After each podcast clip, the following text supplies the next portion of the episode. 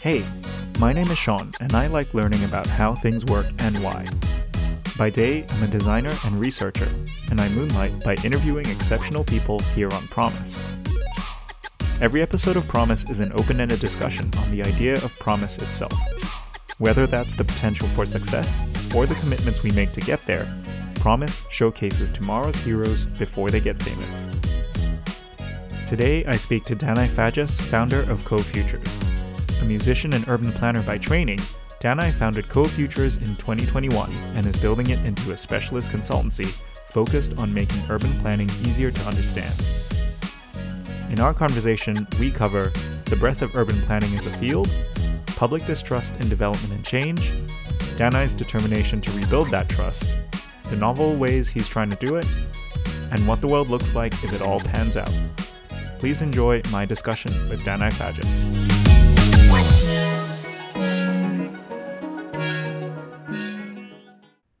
Danai, welcome to the show. Hey, Sean, great to be here. Good to have you on board. Let's start with our common urban planning background. So, you and I, uh, we met more than a decade ago studying urban planning. We've had quite different roads since then um, and pretty divergent career paths. And admittedly, I'm not really in touch with the urban planning world anymore and haven't been for a good number of years now. Uh, so I'd like to start off with your take on the present day state of urban planning. What do you think's going on right now? What's important right now?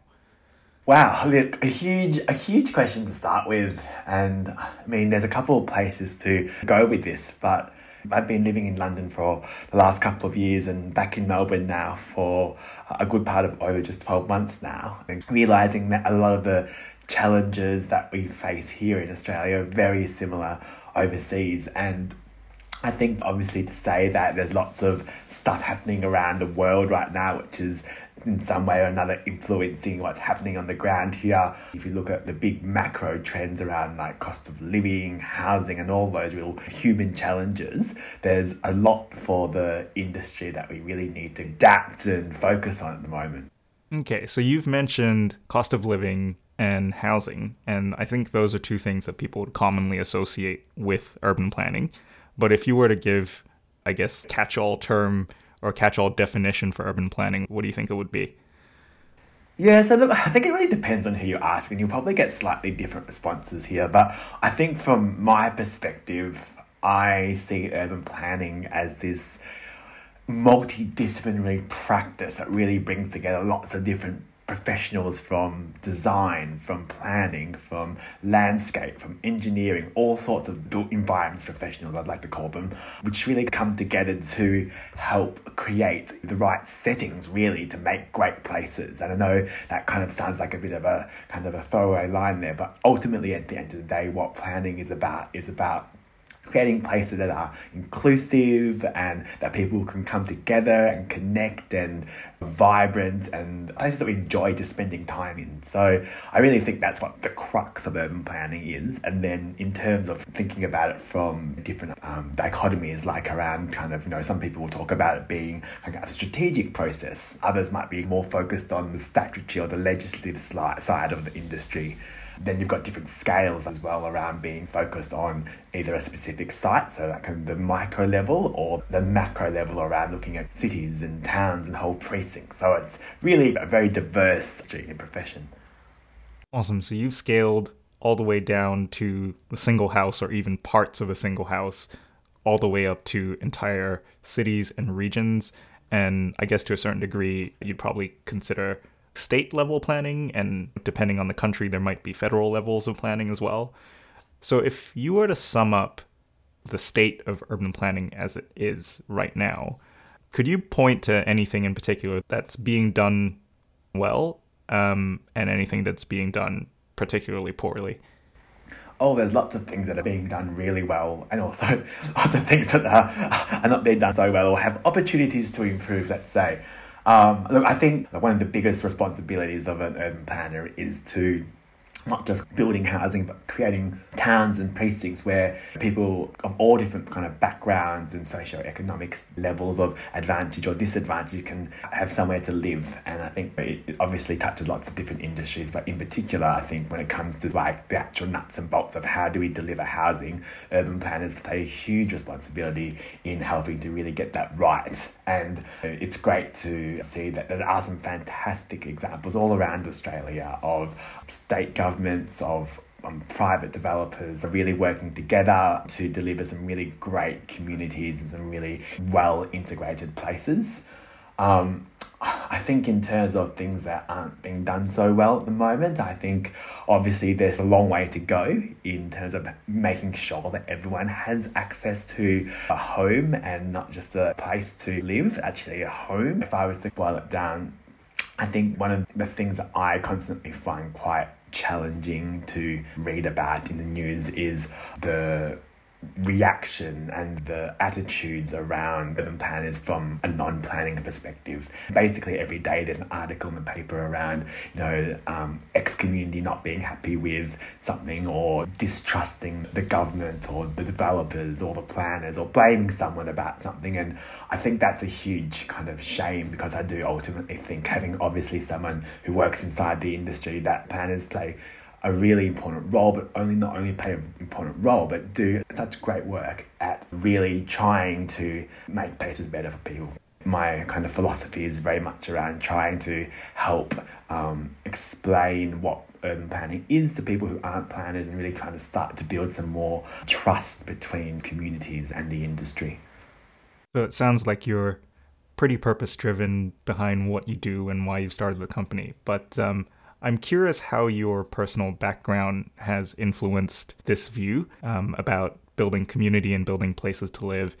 Um, and I'd like to start learning a bit more about you as a person and your personal history and what's led you up to this point. I know that you went from graduate all the way up to basically a senior leadership position in uh, a variety of companies. What were your experiences as an urban planning employee?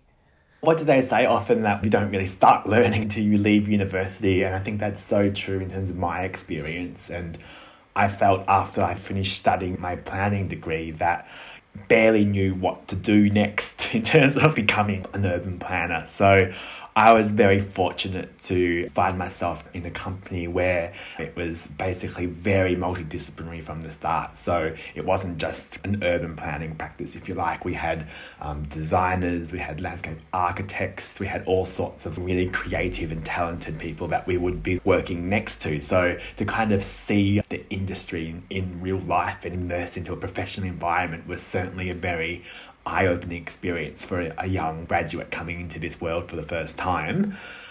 Um, I think, in terms of then thinking about my broader earlier years and moving through my career, I think what I've always been is a bit more of a generalist. I've never particularly specialized in an, one specific area of urban planning. And that's something I think often lots of people start with, but then quite quickly work out, oh, actually, I'm really interested in, I'm interested in trees, or I'm really interested in like sustainability or, or whatever it might be.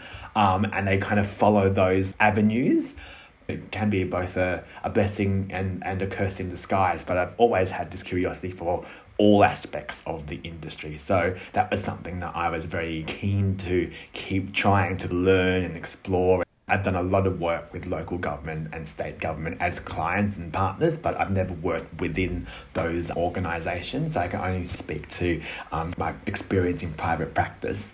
And um, and as I've moved through my career, I've tried to formally partner myself with different mentors within my, the businesses that I've worked with who have di- very different skill sets from what I do, so I can learn from them. And yeah, I suppose now thinking about that, it's certainly been a real benefit to my worldview and has really enriched the way that I think about the industry too. So you went from Melbourne on to Sydney, which was, I guess, in a manner of speaking, was a different company altogether and then from Sydney you went on to London, and then you came back here. And you ultimately decided to start CoFutures rather than take on a senior leadership role within uh, another company. Why was that? And what did you feel were the trade offs when you had to make that decision?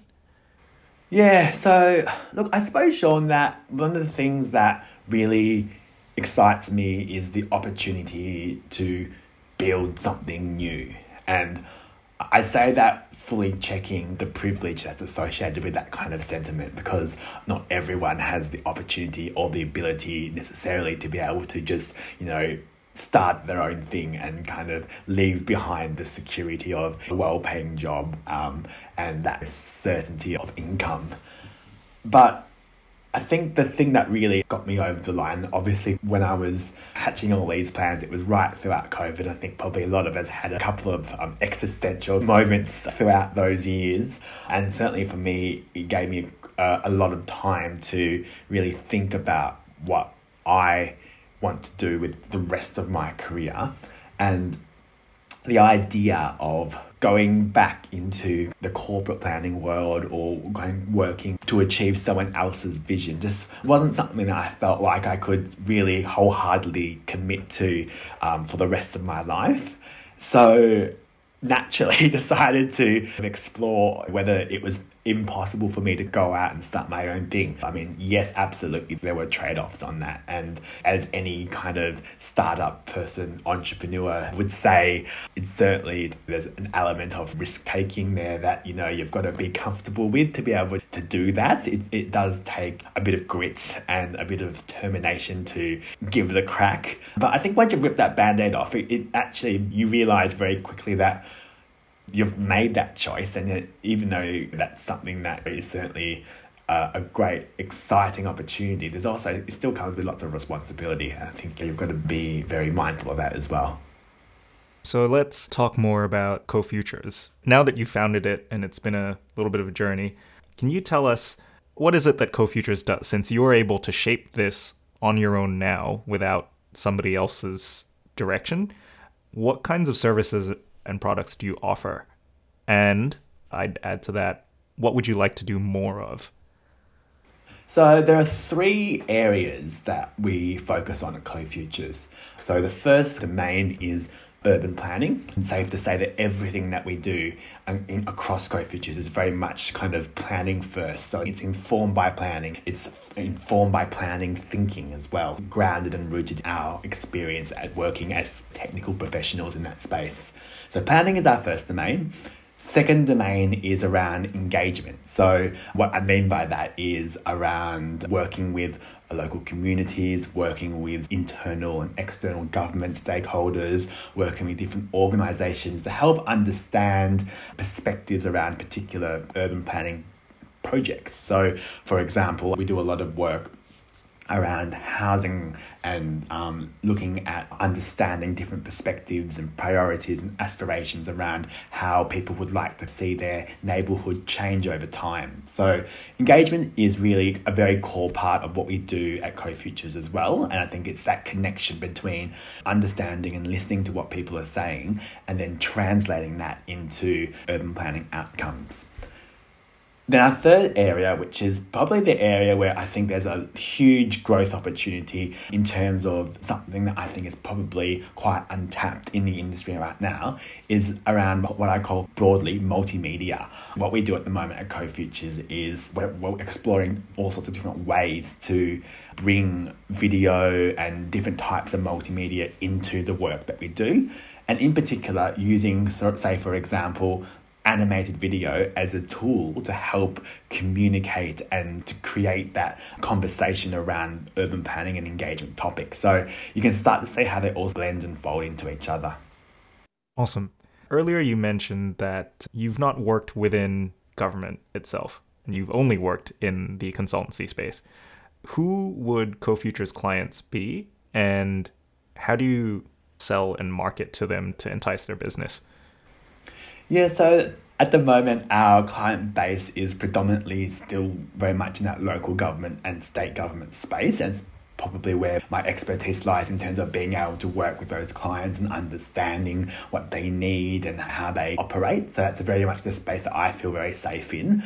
In terms of how we market and basically win work, we do a lot of competitive tendering. So, going through that open tender process where we will see a, a, project brief that we are interested in, that we think we can add value and which aligns with our skill set and expertise. So, CoFutures will often partner with different companies who have similar experiences or maybe some complementary skill sets that we can combine to then basically pull together a proposal to to submit for consideration. So that's one of the key ways that we win work and market ourselves, if you like.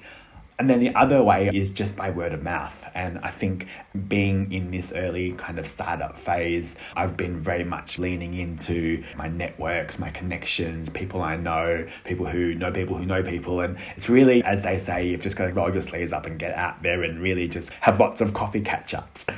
And there's also a YouTube channel, isn't there? There is a YouTube channel, yes, and that's a core part of our strategy. And I'd say that's probably something that differentiates CoFutures from a lot of other planning and engagement practices. So we use YouTube as basically our thought leadership repository. So it's a space for the last 12 months where we've been trialing, testing, and experimenting different types of content and information and ways of presenting that information. And the whole purpose of the channel is essentially to help build a new audience around planning and to really inspire a new generation of people who are interested in the built environments but don't necessarily know where to find information or to understand some of those key topics and concepts. So that's what we really try to do on the channel is to break that down and we are continuing to grow that. Obviously it's quite time consuming and a resource intensive, but it's certainly a really important part of what we do and we always make the space for that kind of thought leadership. And it sounds like that's something which other planning firms are not doing or not doing as well or as a core part of their strategy. So, why do you think they aren't doing it? It is very time consuming, and I think you, know, you can have the skills and you can have the will. I think you know we all have so many ideas every single day around things that we could and couldn't be doing. But I think at the end of the day, particularly when you're working, I suppose within the constraints of a larger organization, just creating the space to do that alongside all your other project work and tasks. Yeah, it's certainly much uh, harder than it seems on the outside. So even though it might only be a three or four or five minute video. To create that, you need to do research. You need to uh, do the recording, the audio, the animation, subtitles. You know, there's a whole number of layers to creating video. I'm sure you know, Sean, with all your podcasting. There's a lot that goes into these things, and when you're trying to balance that with also trying to do project work, it can be very, yeah, quite challenging. So I think it, it can be a barrier, and I think certainly you need the right people as well who are motivated and want to do that as well, and that's another factor. I'm going to circle back to the three domains that you mentioned. So you had domain one, which was urban planning, domain three, which was multimedia, and domain two, which is engagement. And I think that's probably the most nebulous term, despite you saying multimedia was, for lack of a better word, multimedia.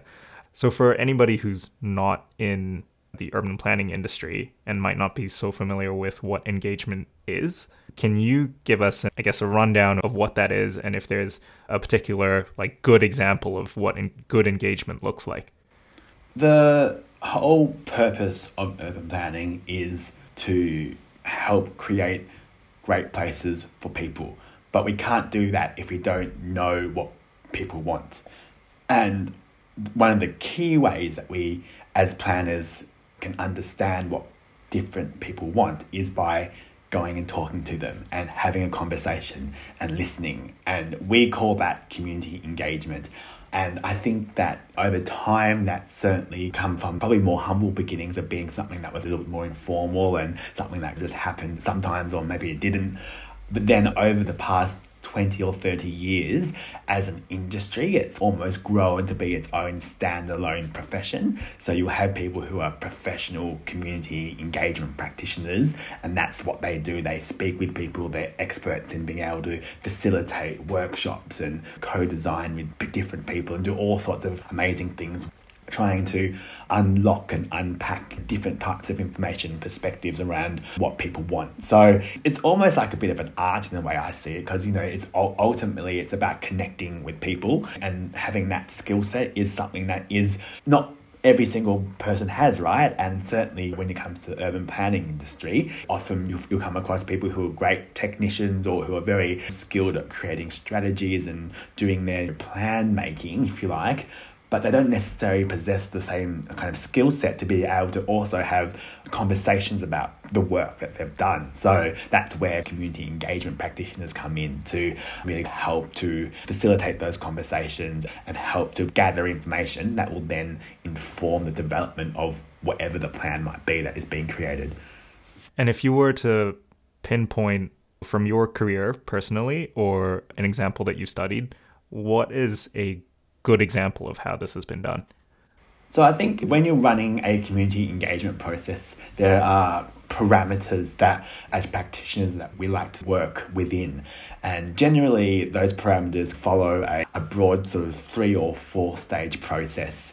And I like to think of a successful community engagement process as one that establishes a purpose and an objective right from the start. So, what are we going at and actually trying to speak to people about and understand? Because I think if you don't have that clarity of purpose at the start, then you're just wasting everyone's time and you often don't get any useful information and then all the way through to once you've actually gone through that kind of process of designing your engagement approach and your engagement strategy, delivering it, and then reviewing and analyzing the feedback that you get from that. For me, the second most important thing is also then being able to share what you've heard back with people who have given their time up to engage with you. And I think a good process or a good example of community engagement is one where you have that closed loop, they like to call it closing the feedback loop. And really, I think if we can't do that as a kind of a basic approach to community engagement, then I think all sorts of other issues start to come into the play around, you know, distrust. That's good, actually. Distrust is a good place to bounce off from because earlier you mentioned that you're sick and tired of seeing reports in the papers about the community distrusting various parties, whether it's developers or planners or government or, you know, some other body that isn't the community. So when that happens, that's a symptom in a way of a process that's gone wrong somewhere that hasn't followed what you've just described or has followed a different process and it hasn't worked out. And whoever has done that community engagement for whatever reason might have done it that way because they were trained that way and it's the way they've always done it or they might not necessarily be community engagement specialists and therefore may not be able to communicate as effectively as the demands of the job require. But these reports are common.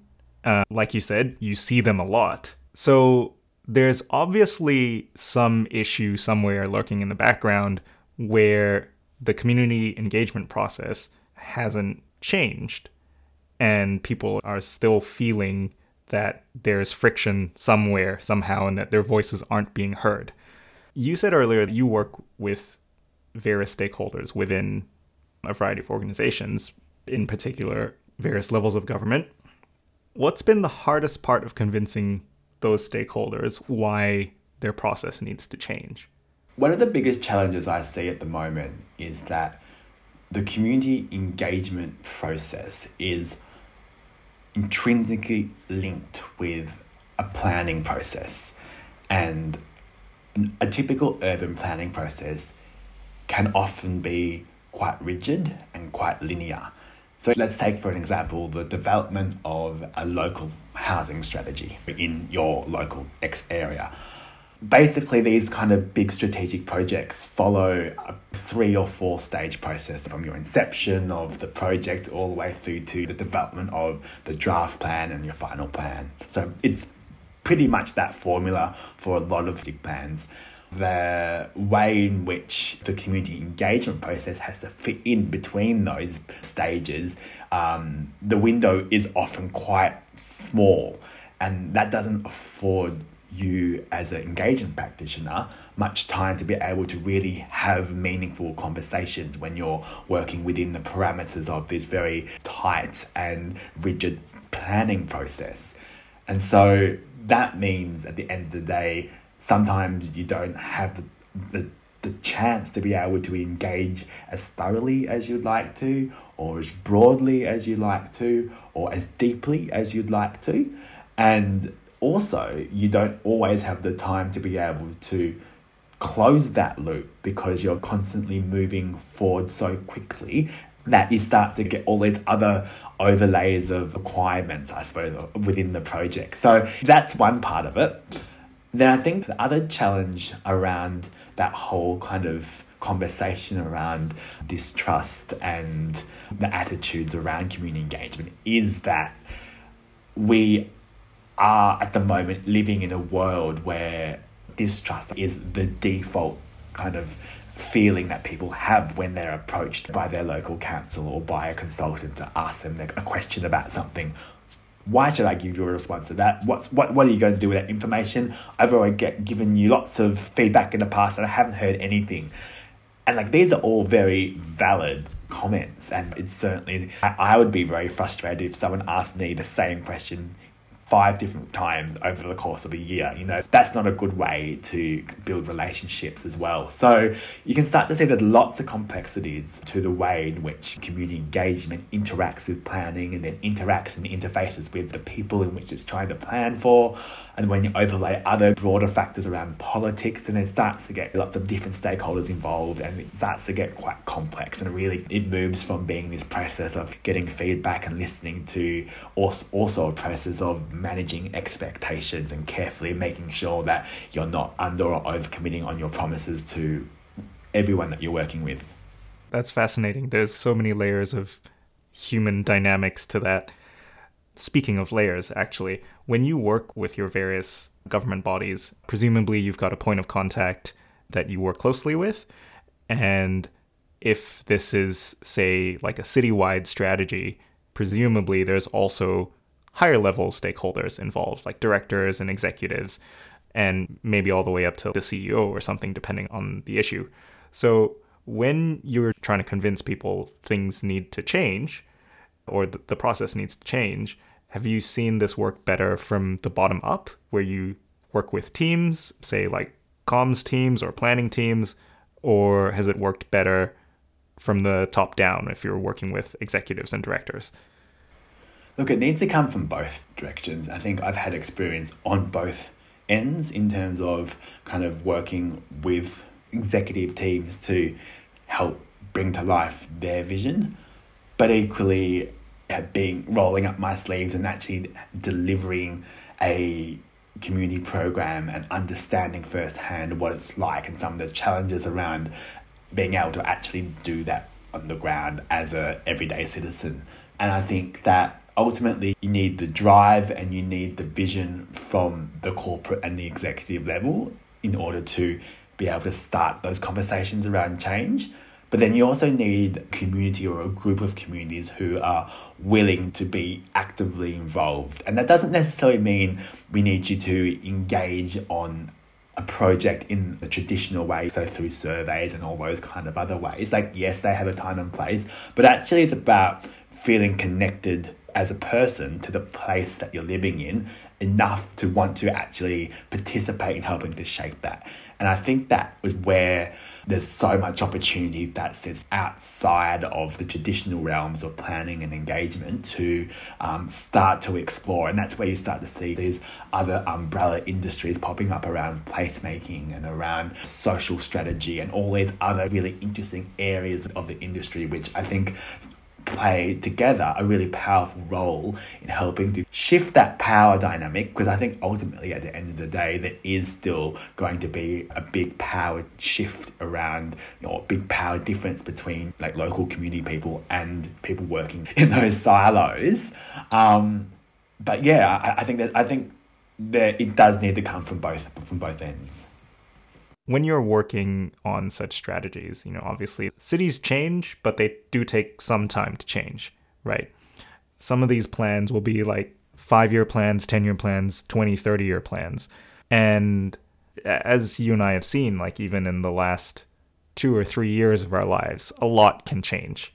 And if we extrapolate things out to 20 or 30 years, that increases the variance of outcomes So when it comes to expectations management of what this plan intends to do or what people could expect their neighborhood to look like in 10 years or 15 or 20 years, how would you go about communicating that? Look, I think you've touched on a really fascinating point there because ultimately, like, it's really hard to have a conversation with someone about the future. I don't even know what I want to do next week, let alone in 5, 10, 15 years' time.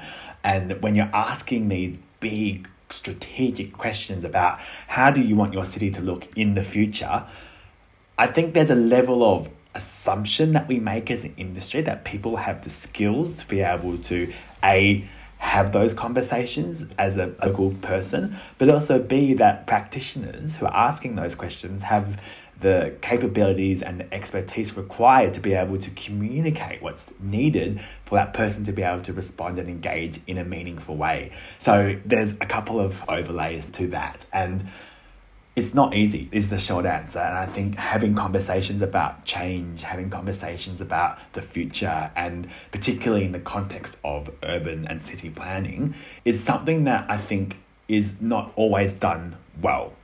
And you look at a lot of the big statewide strategies, and this is certainly something that I'm starting to see now, is that the traditional ways of engaging around just collecting surveys and doing feedback forms and putting a couple of dots on a map or whatever it might be, they absolutely have a place and they can work in terms of tools for gathering feedback.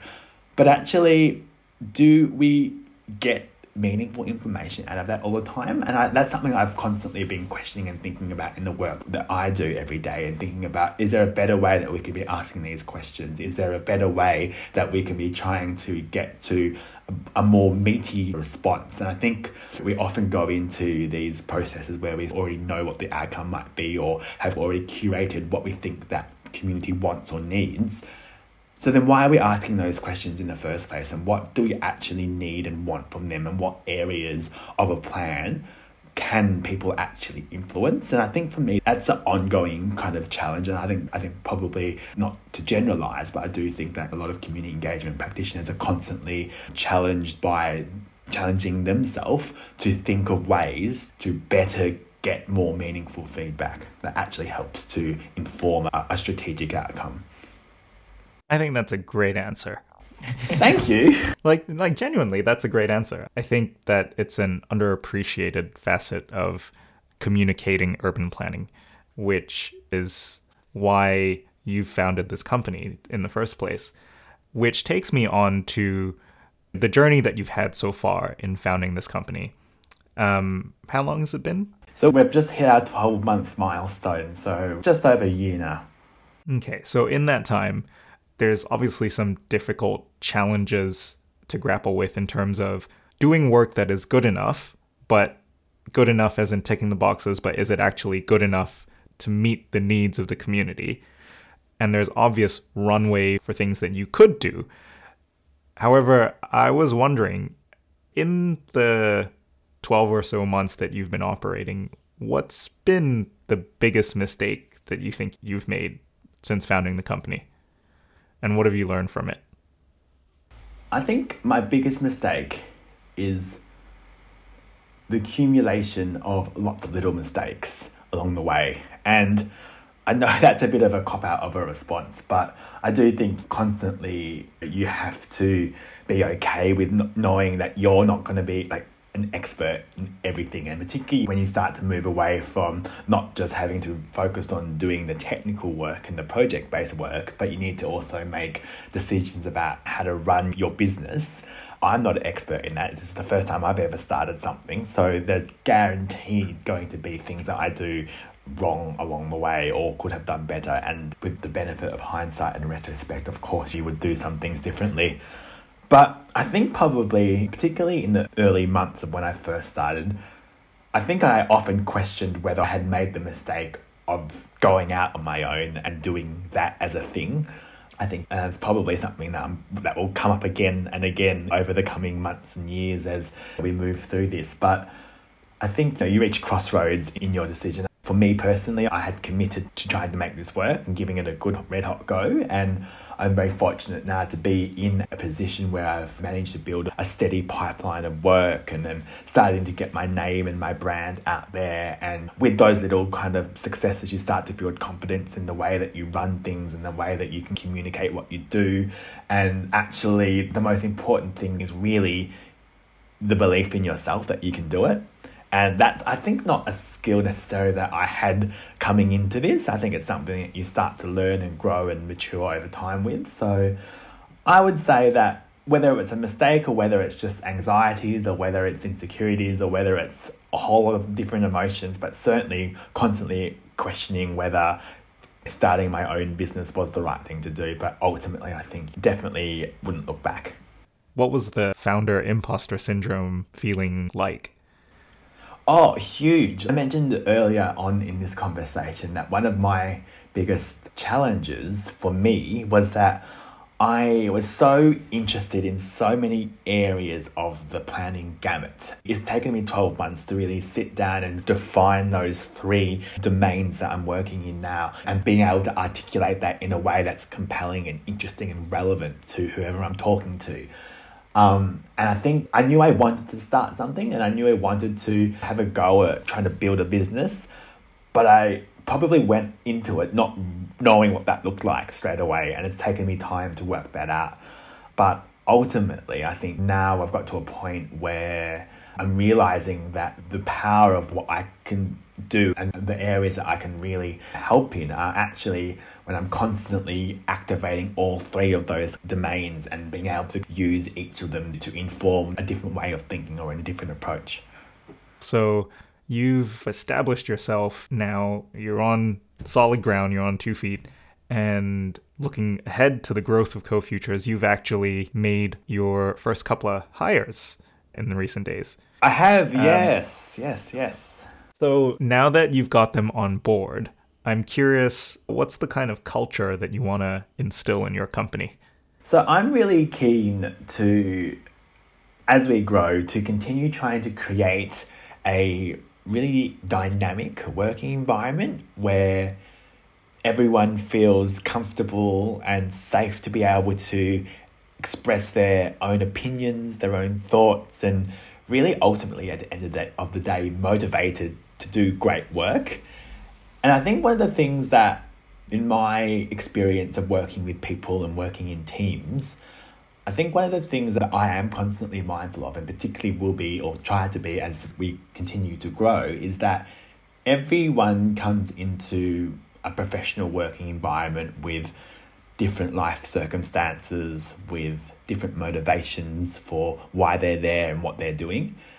And your job or your role or your responsibility as an employer is not to challenge or try to change that, but it's to find ways to connect and relate and inspire good work through creating that dynamic and safe environment for people to actually work. So I think the, the, the, expectation now that people come into a business and spend 5, 10, 15 years in the same place, I think that's certainly changing and has changed certainly in recent times but even i think there's been a longer trend of movement around the place. And i think that i've seen these first steps into starting to build a team is really exciting but ultimately i think there's a responsibility there for me to make sure that even though we're working mostly remotely that we can create that really safe dynamic working place.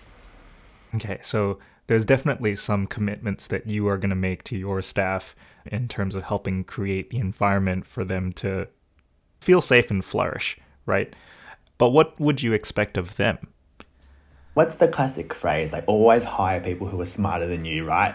Um, and so I expect a level of engagement and interest in what they're doing. I don't expect, particularly in these earlier years where I'm probably going to be working a lot with up and coming professionals who might be young in their careers, I don't expect them to be particularly experienced in any of the technical aspects of planning or engagement or multimedia but certainly expect a willingness to learn, an open mind, a curiosity. And I think ultimately that's the thing that got me into planning was that curious kind of mind. And I think I'd like I would like to see that reflected in kind of the people around us as well, because I do think that helps you both as an individual but as a team drive forward together. So it sounds like you're trying to create this really positive culture. And I was wondering if there was a particular source of inspiration or a biggest influence for this. So I've I can only speak to the experience of the places that I've worked at. And I think earlier we touched on those being very different in terms of both the way in which kind of the work we did, but also the experience we had working in them. And I think what I've done is taken the best parts of all of those and tried to fuse those into what does that look like at CoFutures. And so ultimately, something I've been toying with recently as well is actually thinking about when we start to move into maybe getting some more permanent or part time stuff, actually, what does the working week look like? Is it does it need to be five days a week? And I know there's lots of conversations at the moment about four day weeks and whether they're good or bad things. And ultimately, I, I think there's something in there, and I, would like to explore that a bit further and think about well, actually, um, why do we need to be working five days? Why does it need to be Monday to Friday? Do, do, do those even suit every, everyone need anymore? So, I'd like to just constantly be asking myself those questions and be open minded to t- taking learnings from other people and other case studies that have or haven't worked in the past. Would you trial something that hasn't been in a case study? Just because it felt right? I would to an extent. I mean, I think ultimately it comes down to making sure, first and foremost, that you can kind of service the clients and the work that you have on. Um, but I don't necessarily think that needs to be in the same way as it has been typically. And there's also that level of kind of, again, expectations management as well. So, for example, if you don't work on Fridays, then delivered to a Thursday. But uh, this, this whole idea of the 4 p.m., 5 p.m. Friday deadline just seems so arbitrary because no one reads stuff on the weekend. um, not, even, not even the most dedicated client, I would hazard to say, would be willing to give up their weekend to read a 200 page report. So, yeah, I think it's about shifting that. And I think you can only do that once you start to do a bit of trialing and erroring and making sure that you've got the right settings for yourself in your own kind of situation.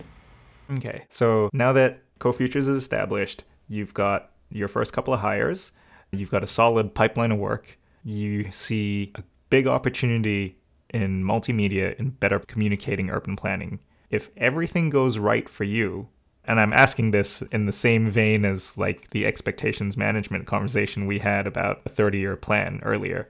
If everything goes right for you, what does the future look like? So I think the answer for me is simple is that, and it goes back to the core DNA of CoFutures and what our purpose in the world is.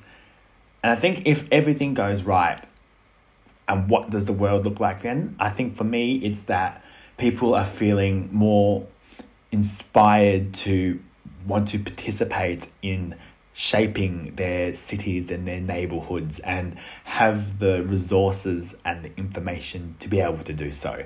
And I think through greater levels of participation, can we then really start to create and shape plans that are truly reflective of the people that we're planning for?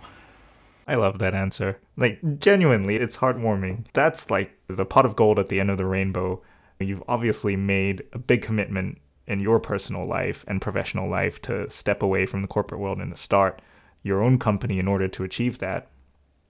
But aside from that big commitment, what's something you'd be willing to say, I'm going to do this now in order to help get to that pot of gold?